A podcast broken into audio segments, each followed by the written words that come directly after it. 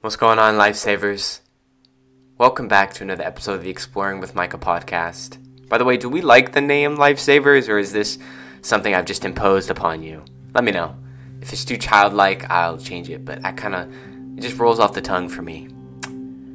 Today we're going to talk about getting triggered, which is a very, very common thing, especially that's been happening in my most recent videos. A lot of people have been projecting onto me uh, the emotions that I just brought up for them and I'm going to just apologize on the front end just by saying this podcast is not designed to trigger you. It's just trying to help you understand what your triggers are and maybe some practices and exercises that you can do, or just tools and mindset to put in place when you do notice yourself get triggered. I need to be a little bit more sensitive on my part as well with saying certain words. I don't want to really step on everyone's toes and make, I don't want you guys to think I'm your enemy. I'm trying to support you and and push your boundaries of what you believe you can love, what you believe, and where you believe you can grow and heal. That's like one of my biggest things is if I want to make mental health more accessible for people, I want to be able to also be pushing you in a loving way towards growth, towards healing, because that in turn is just improving your capacity to understand your mental health, to understand your emotions, and to understand yourself. So, let's just get into the episode. When you get triggered, there's an interesting uh, little analogy I'm going to use here. Usually, when you get triggered, there's usually like one to three things that cause the trigger. This is what I noticed for myself. It's usually some form of physical movement, like a hand gesture, you know, like for someone who's experienced physical abuse.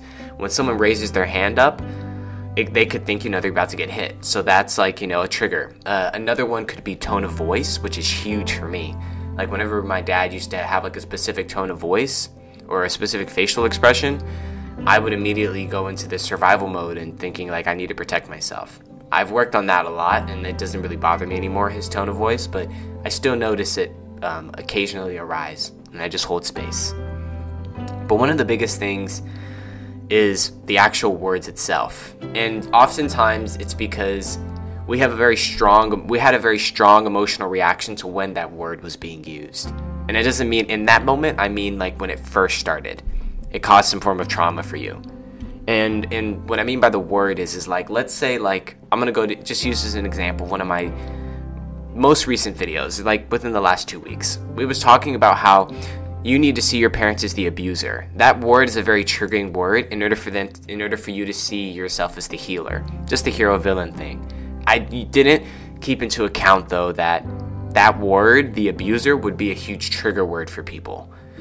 And it definitely was. And that word itself caused this emotional reaction to come up from their past.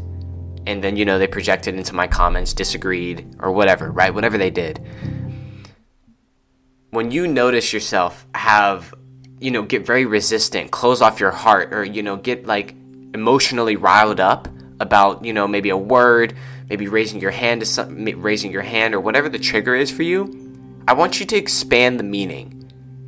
Like expand the meaning of what that could possibly mean. Like if when i'm saying the word abuser take a deep breath. Relax. It's not meant to threaten you. And i think understanding and having enough, having enough space between you and your emotional reactions will really kind of help you see them, you know, see them and see them when they come up. When I say expand the meaning, imagine the word abuser. Right now, if you're having a reaction and you're triggering to this word, I apologize if I'm causing it in you, but this is helping you grow. You put that word in a cage, and therefore you feel threatened because you believe you're in that cage. But when I say expand the meaning, Remember, that's the cage you put it in. You have the key, unlock it, and put that word in a big pool. Put the word in a big pool. Whenever you notice yourself having resistance, put the word in a pool. Put the facial expression in a pool. Put the hand rising in a pool. Now, that one, I'm going to stay clear of the physical abuse one because I just don't have enough experience there to give enough feedback, and I apologize on, on the behalf. So, my example here about expanding the meaning and putting it in a pool will purely stick focus to words and, and facial expressions and tone of voice. I'm, I apologize ahead of time. put that word abuser in, in a big pool. Because when it's in a pool, yes, there may be boundaries. Maybe let's put it in the lake then. Fuck it. You're expanding the possibility of what that word could mean in the context of, of it's being said, right? So when I said the word abuser, it was only triggering to you because you had it in a cage and you thought I was throwing a knife at you. But when you put it in a pool, you realize that the possibility of what I'm saying could be a hero villain complex. It could also mean a million other things. A pool is endless, right? It can it can expand itself into many different directions. We don't always need to define everything, like like a narcissist or an empath or or, or all these other things that we say. Expanding the meaning of what those are will help you release your tension and stop thinking a lot of things like your tone of voice, facial expressions, and words are such a threat to you. This helps you be more loving. This is the path of love here. So, for me, like I always, I always take a deep breath and expand the meaning. I just throw the word in the pool and I expand the meaning about what it could possibly mean. This just means from going from closed minded emotional reaction to taking a deep breath, relaxing yourself, and opening your mind to what this could possibly mean in this moment. It's, it's a difficult thing to do at first. You're going to get caught in emotional reactions. I do too. But I think it's really crucial that you take that breath, you start applying that, and you start throwing that word into the pool and f- trying your hardest to try and understand what that could possibly mean. Because as long as you have enough space to understand what they could possibly be saying, the more possibilities there are that you can see and predict or at least understand or apply to the situation, the less you see it as a threat, the less you see it as a knife being thrown at you and something that just may have been used in a specific context. I hope that was helpful, but let's get into the last point now. Let's remind ourselves that our sense of safety is, is an internal thing. Like, words and tones of voice and facial reactions and you know raising your hand occasionally these are all things that threatened our safety in the past. But you have to remember that safety is, is something that only can really exist from within you. No amount of money no amount of running away from certain things can ever protect you from from those feelings. It's actually best if you put yourself in situations where you can grow and expand and do what I'm saying expand the meaning, take a deep breath, hold space for your reaction because when you start to participate in that kind of growth, you will only benefit. You will only benefit from its existence because as you start to pursue a, a life experience that's dedicated to growth and expansion, you'll start to realize that safety is something you're pursuing by working through all the things that make you feel unsafe. Like, unconditional love is, is a true sense of safety in yourself. Pain is something you always, you still will experience. You will get hurt, you will get betrayed. All of these things are still very possible, but they don't ruin your sense of safety. So when someone's yelling at you, they can't ruin your, and you've worked through that trigger already, they're no longer ruining your sense of safety. You no longer feel the, the need or the desire to protect yourself. And that's really, really powerful because think about it a little bit more like this. Like, if you think about what compassion is and what, what actual love is, is it's it's freedom.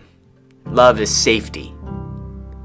But as long as you remember that safety is within yourself, it's an internal experience, then you'll know that anything outside of you that comes up that seems to threaten your safety, you can work to heal and it no longer will be threatening your safety.